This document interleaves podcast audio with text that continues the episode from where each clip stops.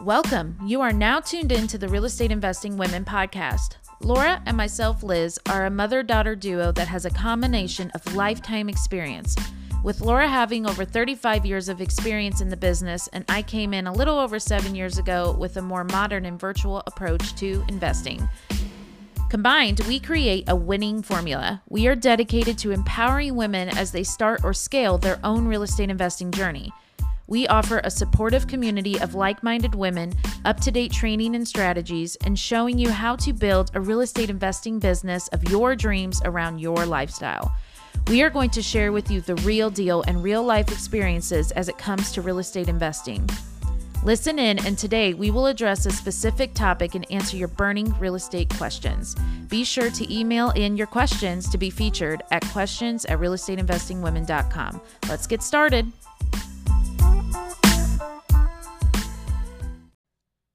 Hey everyone, it is Liz. Welcome to the Real Estate Investing Women REIW podcast. I am your host, Liz Klingseisen. I've been a real estate investor for a little over eight years now, but I work alongside my mother who's been investing for over 36 years. and so today, what we are talking about is we're really going to dive into the intentional lifestyle changes needed to cultivate that real estate investing success because you are here to build this business around your lifestyle, not to pick up another job and build a lifestyle around your business, right? And so I'm going to give you a few tips and tricks and some strategies here to kind of help you out.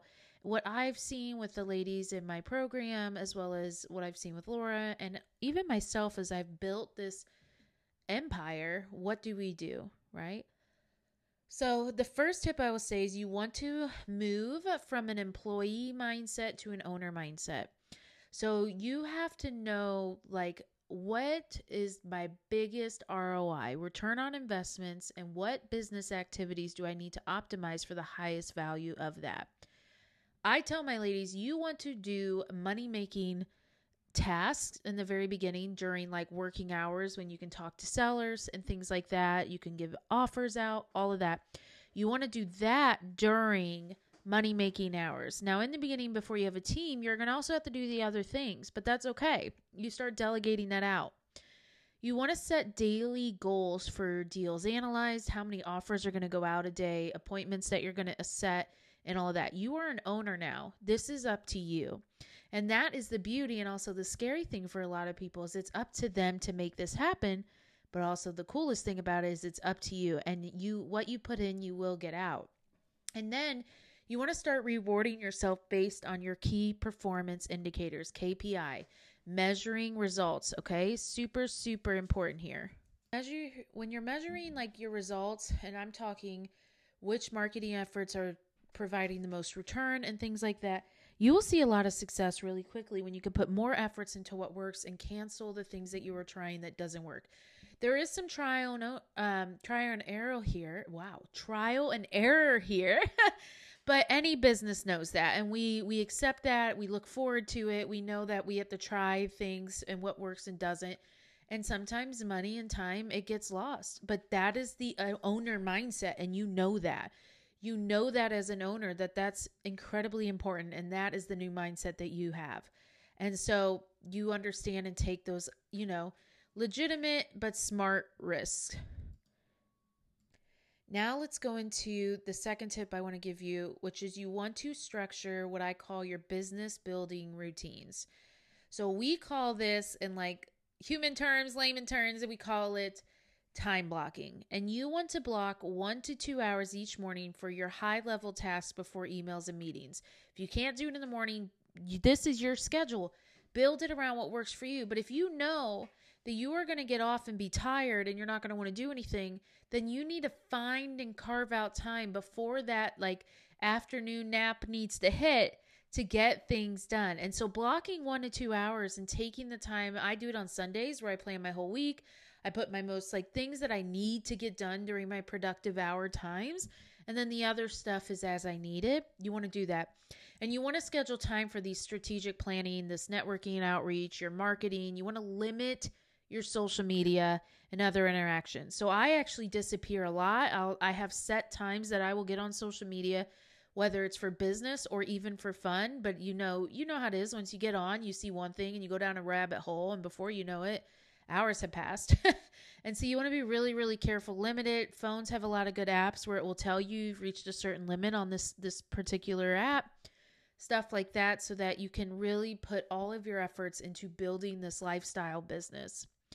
Tip number three I would give you is to curate your influences. What does this mean? Is you are who you spend the most time with. Okay. So, what I love about my community is the women have somebody there that is doing what they're doing or where they want to go. And we are just so supportive. It's like cheerleaders every single day. I love it so much. So, joining like mastermind groups, networking organizations, hiring mentors that have a community. Because honestly, the women love us, but I they stay because the community feel. They love the mentors, and we give a lot of tips, and they're always up to date. They always know what's currently working but they stay because it's a family. And they have people that understand them and what they're doing, and that matters. You are the five people that you spend the most time with. So you want to choose that wisely. Your network is your net worth. So knowing that, knowing who I spend time with and hang out with is really important. I can tell you right now, our coaches, they're all investors. And so when we get together and we hang out and we just talk and we always do these meetings of just the coaches, it is a whole different level of conversation. And even if it's not on the work level and it's on a personal level, even the advice is different, right? You wouldn't talk to somebody that rents when you want to buy a house, right? It's the same thing here. And nothing against renting. I love renting, um, but I own. But for the longest time, I didn't want to. I liked renting, but then I wouldn't have given advice on buying a house, right? So you want to talk about that. You want to have people there and you want to really in, reduce the interactions with naysayers and like what we call our energy vampires. Notice, how do I put this? Notice how you feel after you leave a certain person. Because when people leave our retreats, they're sad and they're they felt so high vibe. They have like post retreat blues sometimes you know, you have this just really good feeling when you're around certain people. And then you have other people that are just energy suckers. Like they just take all your energy and they're stressful to be around. You don't feel good after you get off Zoom meetings with them.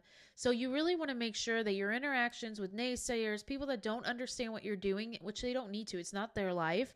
They don't need to understand. You're the one that needs to understand what you're doing. So in, reduce that interaction with naysayers and energy vampires. And then safeguard your health. Please meal prep if you can. Have healthy snacks nearby, lunches, walk, do meetings. You could even walk during some meetings if you're able to. Unplug. The most important thing I would say I did for my mental health this year was I did not get online for the first hour or two. Especially the last few months, I started implementing this because everyone's like, oh my gosh, your daily affirmations go out at like 4 a.m and because I would immediately get on during my mindset. No, take the time to unplug before bed. It will really, and when you wake up, it improves your sleep, it improves your stress levels, it makes them so much less stressful to deal with the day. I feel more in control, more centered to not have any technology for at least the first hour or two that I am awake, and then an hour or two before I go to bed. That means I do not scroll social media as I fall asleep. I I did that for a long time. It was kind of like my winding down. I stopped doing that. I didn't think I would like it. I love it. and then my last tip is to commit to daily learning. Read educational books, listen to podcasts like this one during your commute time while you're in the shower, things like that. Watch training videos while you're on the treadmill consume small content chunks like daily across core whatever you you listen to watch youtube's music you listen to all of that matters right? Now i'm not saying you have to listen to a podcast every time you get in the car because i'm someone that loves music and i like to listen to some music and not just always learning always listening but at least a little bit every day read a book do something that helps you. You know the fact is the fact is that real estate success requires you being deliberate. You have to deliberately architect your empowering lifestyle. So between mindset and habits, influences, health, and continual t- continual skill building, you can really embrace this and you have to be rigorous about it. You have to get yourself used to this, right? It takes time to build habits. But then you have it. And this psychology, this CEO type of psychology, this owner mindset, is vital to scaling your empire in real estate investing. So start implementing these lifestyle changes and strategies and accelerate your momentum. If you are not already, join our Facebook group. It's called Real Estate Investing Women.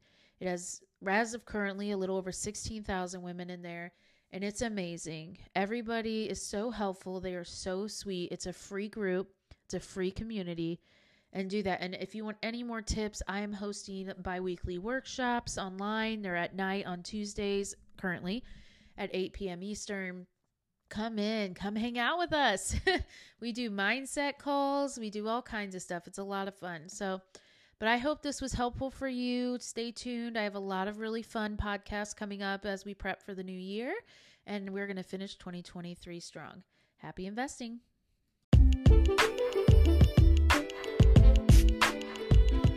And that wraps up another episode of our REIW podcast. We're thrilled to have you as a listener, and we hope you have found today's discussion helpful. If you're looking to take things to the next level or just get started in investing, consider following us on our social media. We are on YouTube, Instagram, Facebook, LinkedIn, Twitter, you name it, at Real Estate Investing Women, or check out our website at www.realestateinvestingwomen.com. Talk to you soon.